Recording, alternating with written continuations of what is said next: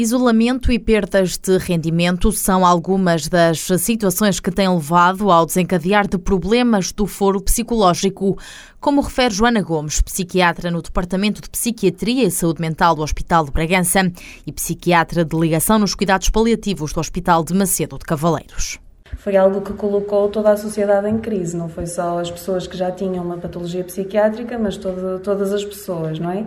Com as pessoas que têm alguma dificuldade em perceber esta, esta insegurança, esta incerteza do que aquilo que, que, pode acontecer, ficaram durante muito tempo em choque, portanto, em termos de impacto, o próprio isolamento que, que lhes foi pedido que tivessem, que não tem que ser um isolamento, hoje sabemos isso, mas um distanciamento também lhes eh, aumentou os níveis de ansiedade, a preocupação, as ruminações sobre o que é que poderá acontecer no futuro, o que é que vai ser de mim, a questão do isolamento em casa, se as pessoas já tinham algum isolamento prévio, este, este distanciamento distanciamento social ainda as colocou em situações de maior eh, isolamento, sobretudo no, no, caso dos idosos, isso talvez seja uma preocupação mais, eh, mais iminente e mais difícil. O próprio padre deixou de ir às aldeias, o próprio carrinho do pão. Nos primeiros meses de pandemia, houve uma diminuição da afluência aos serviços de urgência e marcação de novas consultas.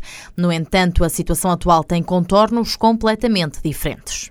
Nos primeiros meses de, de pandemia, Uh, também pela mensagem que foi passada de insegurança no, no, recurso aos hospitais e aos centros de saúde, diminuiu, portanto a procura não foi tanta, não é? E os próprios colegas também dos cuidados de saúde primário, primários, como também diminuíram a atividade presencial, também não referenciaram tantas pessoas. Portanto, naqueles primeiros meses a atividade diminuiu, quer em termos de urgência, quer de consulta, uh, de novas, de primeiras consultas. Uh, agora, uh, em termos de, uh, nos meses subsequentes, tem-se notado de facto um aumento da procura, quer em termos pré-hospitalares, onde a nível nacional se, se estima que, que aumentado 14% de situações pré-hospitalares, as idas à urgência, ao serviço de urgência também têm aumentado, cerca de 4% situações graves e tentativas de suicídio, que parecem ter de facto aumentado nesta fase. E isso efetivamente é grave e leva-nos a, a, ponderar que temos que intervir cada vez mais e estar mais atentos a estas situações. Também o recurso à automedicação e ao consumo de ansiolíticos tem disparado, o que leva a psiquiatra a alertar para que se peça ajuda especializada. O que aumentou, sem, sem sombra para dúvidas, foi o consumo também de ansiolíticos, o que por vezes é bastante problemático, porque muitas vezes são automedicações. A pessoa sente que fez bem já numa determinada altura da vida, ou alguém comenta que se andas ansioso toma, portanto, sem ser com ajuda especializada, as pessoas tomarem a iniciativa de o fazer. Com, de facto, o consumo de antidepressivos continua a ser eh, muito elevado em Portugal, isso também nos lança um alerta e nos eh, faz pensar que, de facto, temos que oferecer mais tempo às pessoas e mais apoio também psicológico, que nos leva a colmatar esta necessidade de, muitas vezes, termos que aumentar uh, doses e manter psicofármacos quando eles podem, muitas vezes, ser descontinuados se a pessoa iniciar um tratamento psicoterapêutico, que é fundamental em coterapia.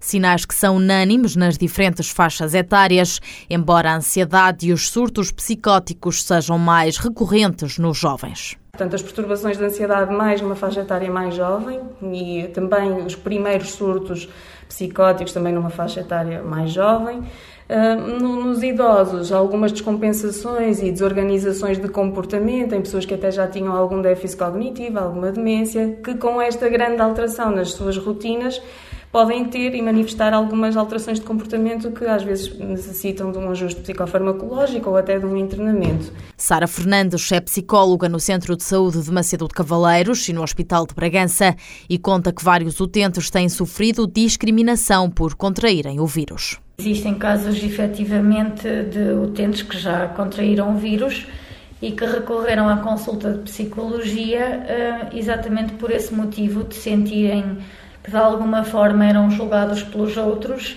de perderem a retaguarda até comunitária, sobretudo nos pequenos meios, não é? Eh, as pessoas não se quererem chegar, ficarem sempre com receio que aquela pessoa continue a transmitir o vírus, por mais informação que haja, ainda há muita gente a sofrer com este estigma de, de ter tido o Covid-19. Em Macedo de Cavaleiros, o município criou uma linha gratuita de apoio psicológico instaurada no âmbito do plano de contingência na altura do confinamento. Bruna Venceslau, psicóloga, faz um balanço positivo do funcionamento deste meio.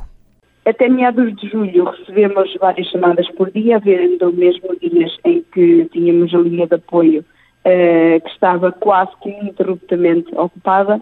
Uh, mas no geral tivemos uma média de 4 a 5 chamadas por dia. Caracterizando a faixa populacional, ela serviu tal como esperávamos, exatamente a população que pretendíamos, ou seja, os idosos, eh, aqueles que, que, que, que, estão mais isolados, os, os, que têm mais dificuldade de acesso à informação, Uh, e, e, os que tinham mais dúvidas. A linha continua a funcionar e a ajudar quem precisa de apoio. À semelhança do município macedense, também a Unidade Local de Saúde do Nordeste criou uma linha de apoio para ajudar os utentes.